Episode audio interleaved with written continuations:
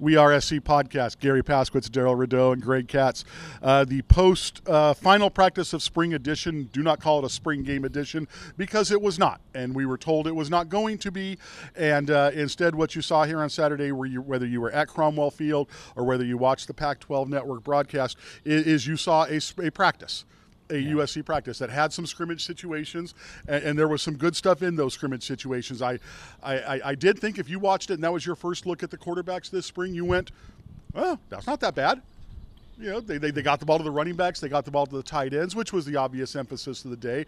And, and then the running backs, the two guys, uh, Aca'Cedric Ware and Vavae Malepeai, had some good runs. Um, the defense was shorthanded. There weren't a lot of starters out there with the ones today, but but there was some hitting. There, there was a couple forced fumbles out there.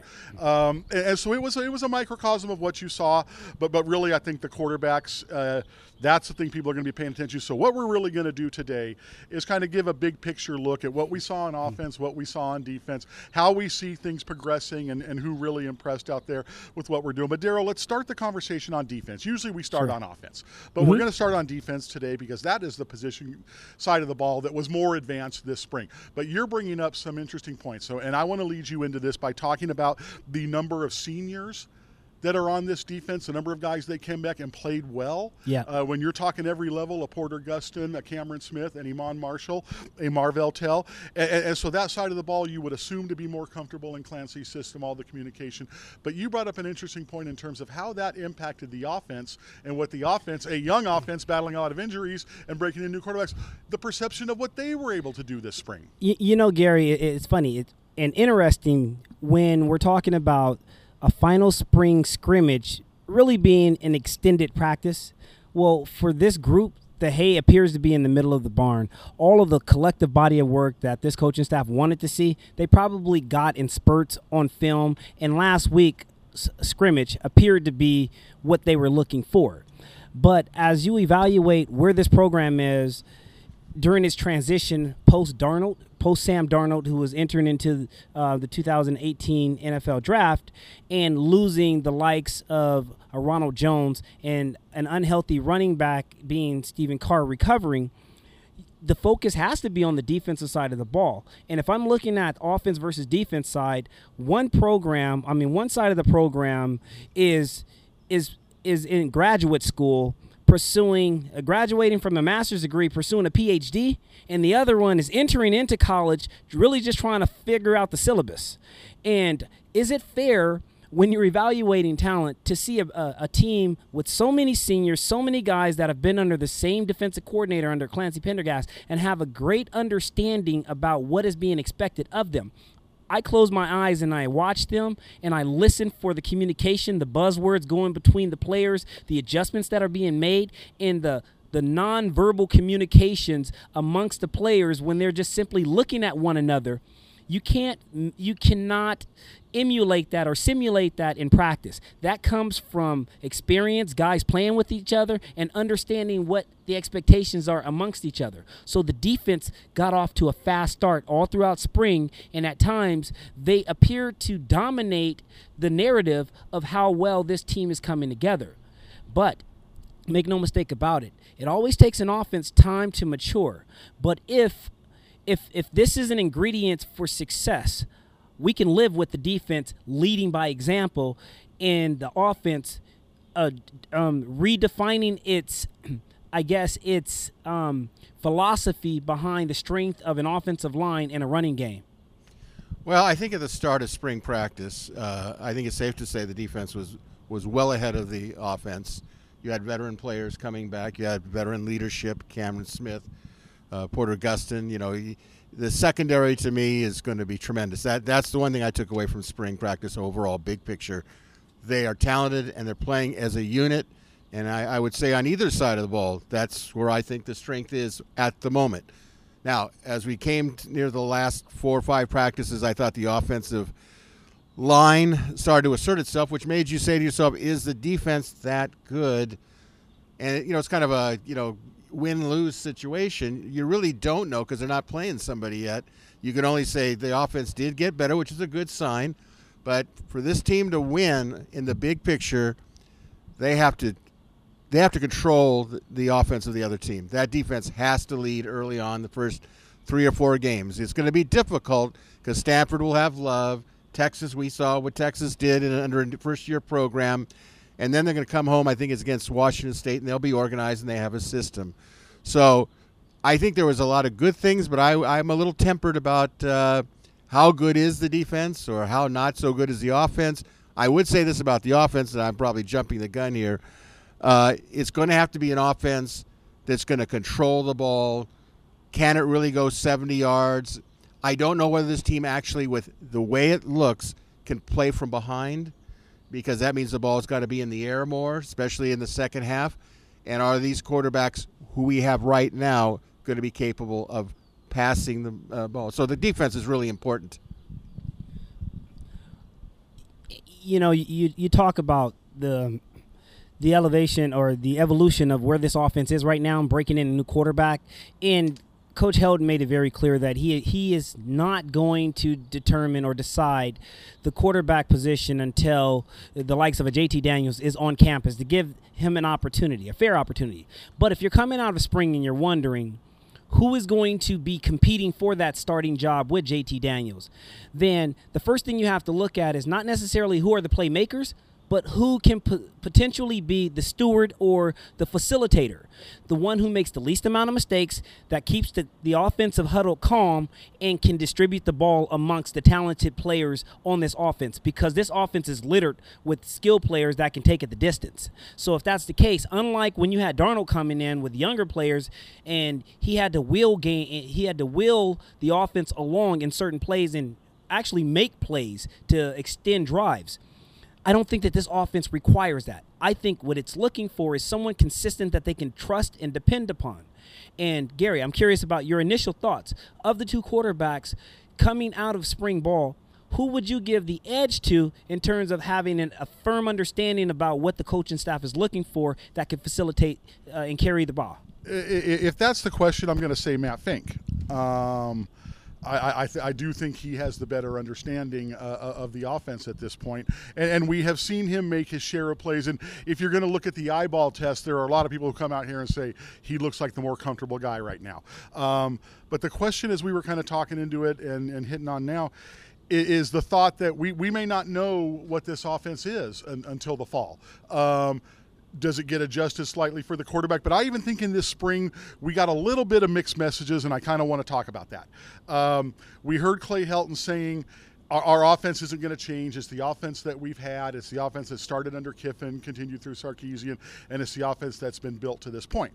Um, and then after the scrimmage last Saturday, Clay Helton made the statement that's the blueprint for our offense running between the tackles and then hitting the ball deep when they hit a couple deep passes to Velus Jones.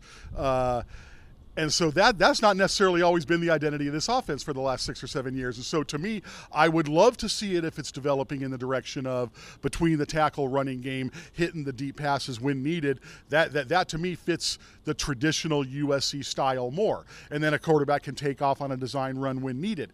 Um, that would seem to fit with the addition of Tim Drevno and what he wants to do. And that's what we've been long told that Tee Martin wants to do.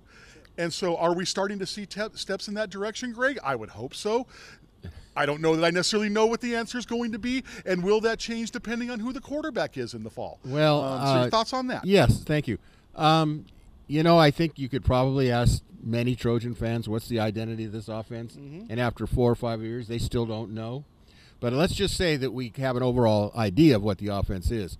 It's what you call and what you emphasize. If you're going to emphasize pounding the ball, mm-hmm. then you have to pound the ball from the first quarter all the way through.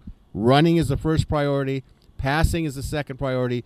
If you look at the great teams, uh, they take a lot of pressure off the quarterback by doing it that way. But you can't talk about it. You can't. You have to be unified in it. Yeah. And it's in terms of the quarterbacking Look, I think we'd all be a bit naive not to think that they're going to give JT Daniels every opportunity sure. to quarterback because he can throw the ball downfield. He is everything you want. There's very few players that I've come across in the decades that I've followed recruiting that I could say, I really think he's the real deal. And I think he's the real deal. But that being said, you know, there's a kind of a joking thing about okay, what game is JT Daniels going to start? And that I don't know if that's fair to anybody on on that level, but it is there. So you know you want to beat UNLV. Okay, so if I was starting today, Fink would start. Okay. The question is: Is can JT Daniels jump over one of those quarterbacks to position himself as the second line quarterback by let's say this the second or third game? O- only the players can decide that. Yeah, you know, Greg, if I'm a senior returning on this team and I'm looking at coming out of spring ball with uncertainty as to how well is my team going to fare going into uh, going into fall camp, I'm a little concerned about the amount of emphasis being placed on an incoming freshman that has no body of work at the collegiate level. That tells me you're relying heavily upon talent coming in to shore up some areas of concern versus relying upon a system and plugging in a player to run your system and emphasize. So with with the the talk and discussion about this offense consistent or being as consistent as it was going back from the Kiffin, uh, Sark days, and then um, evolving under Helton. Well, my concern is this. Up until now, that tells me we still don't know if Clay has ever had an opportunity to really implement his true core philosophy because over the last two years, this program has been, in essence, overshadowed by the great talent of Sam Darnold. And so you're really customizing an offense around his skill set. This is the first year you can plug in a quarterback that is ultimately under your recruiting and you're saying that this next quarterback is going to extend your vision, your system, your philosophy. A lot to be said and, and a lot to be learned going into this season. But if I'm a senior, I don't want to put I don't want to put my my season in in the hands of an incoming freshman until I know for certain that the sum of all parts around him are stable enough to give him an opportunity to be successful. You know, I, I totally hear what you're saying. Now I'm going to take a contrarian point of view. I think because this guy is so well known and the players have watched him play, if I'm a senior, I would say he better be as good as I think he is. But the players already know how good Fink is. They may not tell us or Sears, but they have a pretty good idea, and so does the coaching staff. What the players care about is can you win a Pac-12 South title? Because whatever happens at the start of the season is going to be more important what happens at the end of the season. And if they're if, if, if Daniels is quarterbacking and they're moving the ball downfield, the question I have is, I know you would bring a JT Daniels slowly if I'm a senior, but I think that, that JT Daniels will provide them possibly. He's got to prove it with the best chance of winning, and that's the most important thing. And I think all players want to win. Should they be skeptical? Absolutely. Don't blow my senior season with some rookie at quarterback. It's my opinion, though, by about the third game with practices in, in August, that they'll have a pretty good idea of what's what. And just uh, let me just conclude with this. One of the biggest arguments uh, you could take a side either way was should Max Brown have started or should Sam Darnold start? It's always hindsight's twenty twenty. Everybody, oh, they should have started Darnold at the start of the season. You know, they might have what beaten Alabama. I don't think so. Okay, but it's an argument. So the question is, is once Daniels is in some of those scrimmages, is politics going to be played out? I mean, they. What, I think you both agree. They always say here, the best player plays, and the players know if the best player is playing or whether it's a political comment. I, I cannot remember a time in spring um, where, again, we don't know what's going to happen with Matt Fink and Jack Sears between now and August. But what's really clear is they have left the door wide open.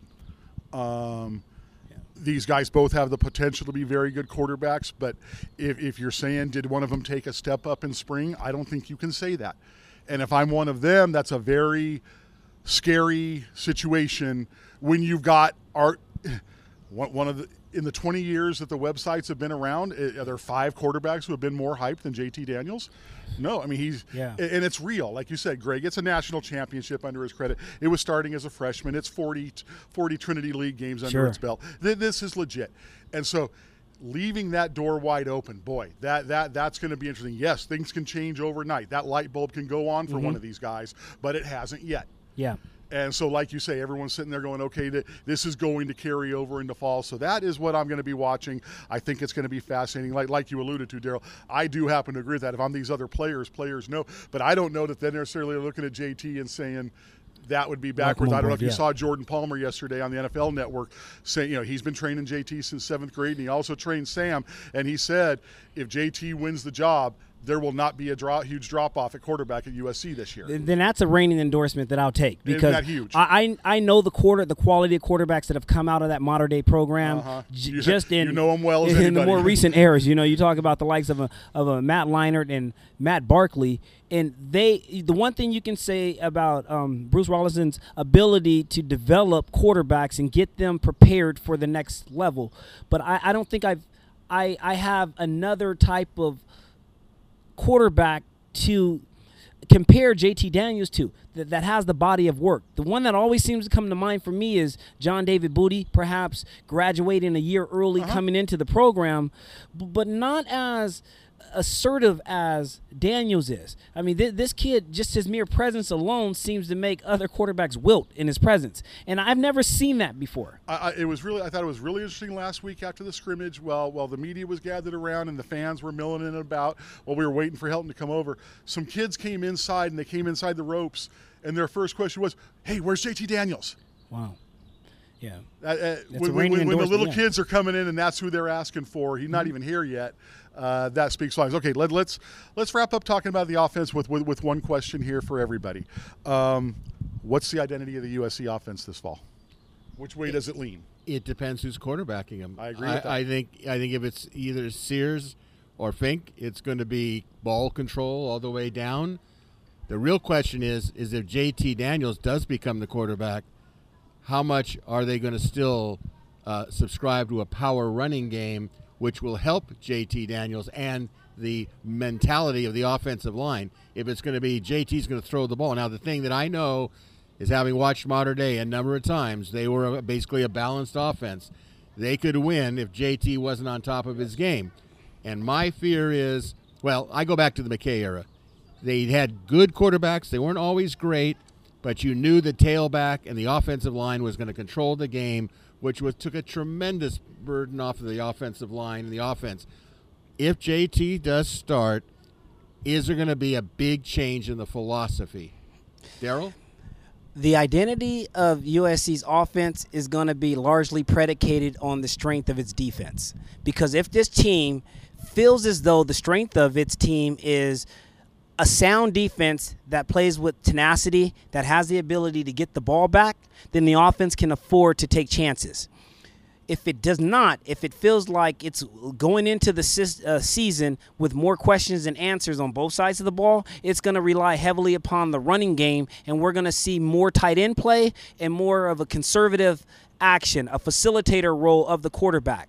In either case, I think we're not going to understand truly the identity of this this um, USC offense until we get past the first three games, because game two and three at Stanford and at Texas, it is going to be a juggernaut. It's going to be one of those type of situations where those two defenses present such a huge challenge that we may not know how good this offense is going to be until it survives the battle wounds from those two games. And, and isn't what you just said, Darrell, isn't that kind of putting an asterisk on the offense for this spring? Yeah. Um, no Stephen Carr, no Daniel Imatorbhebhe, no Toa Lobendahn. The, the, those are significant losses, absences, I Yep. should say, uh, especially when you don't have things settled. At, at Garry, that's a lot of digital currency not on the field. When, when you when you talk about the production from those players Yes. and, and what they mean in infusing confidence in this offense, And, and and you add to that, I don't know that we found a third receiver for sure. right? We, we, we know what Vaughns and Pittman can do, but we, we, we don't for sure know Velus Jones. You, you never know in there. Okay, let, let me ask you. Uh, we'll, we'll go on offense before we finally shift it back over to defense. Uh, give me a surprise. Something that you noticed in spring on offense, a player that you liked, as someone to say, I got my eye on this guy based on what I saw in spring. Anybody jump out to you? Anybody saying, okay, keep an eye on me? you, you talked about i mean this is this is obvious but you talked about Velus. For me, I did. I always thought he was a one-trick pony. Mm-hmm. The way that he was used in the offense, I thought he was just good for nine route streaks up the seam. Okay, but he showed me a, a style of versatility that gives me the the the thought or impression that this offense can be multifaceted using his skill set and athleticism. but what I what I do realize is his play and versatility as that third receiver opens up a door for this kid, um, Amon-Ra St. St. Brown, yeah. coming out of Mater Dei, intertwining those two, getting a lot of production out of them, is going to be something that this offense is going to give defenses nightmares. Okay, I'm going to say, based on the overall 15 days, I'm going to go with Josh Falo. I think this guy is a wild card tight end. And he showed it today. He made some catches. He dropped one, but you know what? Everybody drops one once in a while. But I think his versatility, if he can get better at blocking, I think he's a real. I mean, we all would like to see Daniel Imatorbhebhe in there. Uh-huh. He's a proven talent, but this kid could be something special. Uh, I would agree with you. I, am going to go the two tailbacks because there was a lot of talk. You know, Stephen Carr. You know, how much of an impact of missing Stephen Carr? Boy, I, I, thought both Aca'Cedric, and we talked about him already, and Vavae Malepeai, when he was in there, I thought today was just a great example. If you saw what he did today, Vavae Malepeai runs hard. So to me, it's it's not that you needed that security blanket. What happens with Stephen Carr when you're talking a back injury? But I come out of spring feeling very good. Not that I didn't about Ware and Malepeai, but now after seeing what they do, I, I, feel very good. Even if those are our two tailbacks, I am going to be okay with that. Let's uh, let, us flip over to offense, and we talked so much. And Greg, I, I thought your, uh, your, your point about the secondary was so well taken. Um, that was a strength of the group. And, and we talked about Biggie Marshall. We've talked about what these guys have done down there. I, I, I want to look down at that front group uh, more, more, than anything else because I, I, think we saw a lot of guys. The move of Jordan Iosefa, successful. Uh, the move of Connor Murphy, Helton sure talked a lot about it being successful. I don't know that I saw that as much with Connor, but but but in the meetings, Helton certainly feels good about it. I look down at that nose tackle spot and I see Brandon Pili, I see Jay Tufele, and I know Marlon Tuipulotu is coming in the fall. And then I know we're going to have a boatload of linebackers to add to this group. One guy, I want to say one, one guy throw out right now. I keep on waiting for Levi Jones.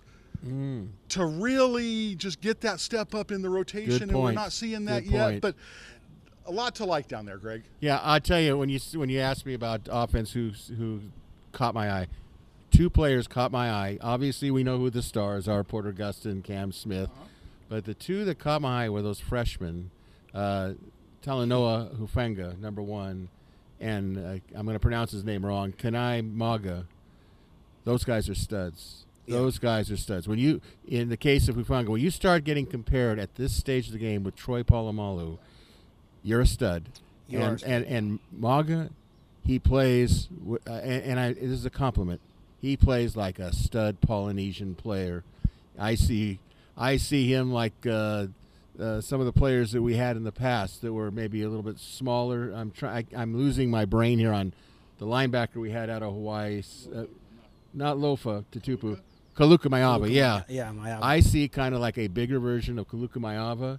And my thing is, this guy is going to be dynamite. And when I've heard him speak, I go, this guy is humble he's a warrior. And so mm-hmm. those two to me were were like fired me up for the for the future. Now, if the other ones are just as good, and we know that the big star coming out of Las Vegas is going to be good, and we know some of the others, but these guys kind of proved it right now. We you can see it. Yeah, for for me, Garry, it, it's I forgot how good of ball skills Jonathan Lockett had. Wow. And what it's just so refreshing to, to see him back on the field and what versatility he can give this secondary. But also, I'm going to throw a name out for you Raymond Scott. This kid, this freshman, you know, he really surprised me. He's one of those, he kind of reminds me of the Rey Maualuga, Brian Cushing, and, um, and Clay Matthews that group. I mean, just if you're looking for that that next level player who can come in and, and, and spare a starter some time and not give way, he gives me that impression that he's one of those, you know, the, those back alley type of players that I don't care where we're at, he's going to bring the wood. And for me, it really impressed me so far with the the reps that I've seen him in, mm-hmm. how productive and how physical he plays. I, I, like that one a lot. I I actually compare him to a Hayes Pullard. Okay. Uh, Okay. He's about the same size Hayes was coming out of high school. Neither one of them incredibly physically imposing. Yeah. Good sized kid, nothing small about him. Um, city school. Yep. You know, several year starter, and I think just one of those guys who n- he's going to be where he's supposed to be. Yeah. He's going to make the tackle. Yep. I see you're smiling. and, I, and I am because the years that USC has had the most success, they've had depth at the linebacker position. And when backups came in, you got leadership coming out of the backups. Mm-hmm. So you didn't lose much. You got a lot of production. And, and that's what I'm starting to gather that this team is starting to accumulate that type of depth. Right, I agree with that. Uh, the the name I'm going to throw out there is C.J. Pollard. Okay. Yeah. I don't want to say could have gotten lost in the shuffle at safety, but you hear what I'm saying. Mm-hmm. Yeah, no There doubt. are some good safeties out there, and CJ uh, at, at this stage of his career, I thought he he said, "I'm not, you know, I'm not getting lost in this." And he- boy, you, you you made the point the one day his communication out there. Yeah. Uh, the, son, the the son of a guy who played here, Marvin Pollard, a coach. and, and instinctive and Yeah. you know and the, time that he's out there very very productive Mm-hmm. you know and you, you talk about a, a, a guy who is versatile can play corner against you know six four to six seven tight ends or receivers um, but also come into the box and, and be and cause havoc if you ask him to blitz off the edge his timing seems to be very very good in terms of his just ability to adjust to the flow and rhythm of a game surprised that he was he's been as patient as he has been in the system and you're like you're right a lot of guys get lost in the shuffle but i think he is going to make a mark and he's going to make it very difficult to remain off the field if given a chance to compete for starting time Well, those are our thoughts here after the final USC spring ball practice of 2018.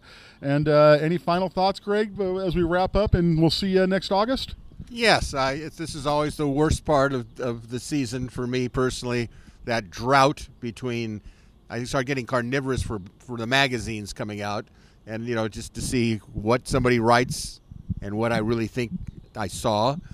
But I think really, I don't want to belabor the point. Spring practice had some good points to it. It was okay, but this thing with JT Daniels, I don't. It is just it's going to really electrify uh, fall practice because he's been so hyped. But also the other players like Amon-Ra, St. Brown are so explosive on the offense. Defense, we're going to see some players that weren't here. So there's that excitement level of how are these guys going to fit in. So I just can't wait until August 3rd in training camp. Darrell, any final thoughts? Overall, I'm leaving a spring camp inspired by what I'm seeing in a lot of areas. And I, I feel like the lack of progress of the offense is manufactured by the coaching staff. So, for that, I do have optimism going into the season that this coaching staff and the talent coming in is there is a recipe for success. So I'm leaving with a lot more optimism than skepticism. And I would agree with that. And Greg, I don't think there was anything wrong about what you're saying with JT Daniels because I think that is so true. Not only his play getting in there, but as we talked about earlier, I, I, I think if he is get, uh, earning the job, the resulting impact that that has on the offense. Um, I, I, would personally, and I, I know we've talked about this so much, I would personally love to see us get back to that offense where we are running the ball between the tackles and, and, and chasing it deep uh, when when the defense comes up. I would love to see that because I think that's an identity that fits the USC Trojan football team. But but if I'm going to say one thing going into fall camp and into the season, and although he's not on campus yet, I think St. Brown has the potential of being an offensive freshman player of the year. By virtue of if Daniels has the ability to start their chemistry together, that uniqueness and the spark that he can bring on the field hasn't been felt since the like of a Reggie Bush and the type of impact that perhaps a Dory, Dan- uh, a Dory Jackson brought us when when he you know stepped on the field as a freshman. It's it's funny. There was a. A, uh, I think it's a flag football league or a seven on seven league with former players. It's being started, and guys like Steve Smith were out there for, for SC. Uh, R.J. Soward, Wow. and, and so that's and, and I thought about that with this, you know, just that big playability. And Darrell, you bring up such a good point with Amon-Ra St. Brown, how he, boy, if you didn't have J.T. Daniels coming Yeah. in with the hype that he's coming in, we our, our attention and hype meter would probably be shifting, Shifting to Amon. Ra St. Brown, Right. Because there's a reason he was the number one ranked wide receiver in the country. He is that good.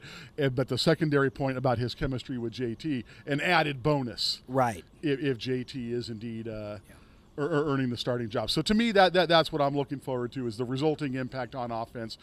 Will we see that kind of light bulb going off for the entire offense and do we kind of see that shift? Boy would, would love to see it. And with the comforting knowledge of how solid things look on defense. Mm-hmm. so guys enjoy the off season as long as it may be. Looking for your magazines greg but we'll be out there for summer workouts uh, in june and then fall camp in early august. So for darrell rideaux and greg katz this is garry paskwietz you're listening to the we are se podcast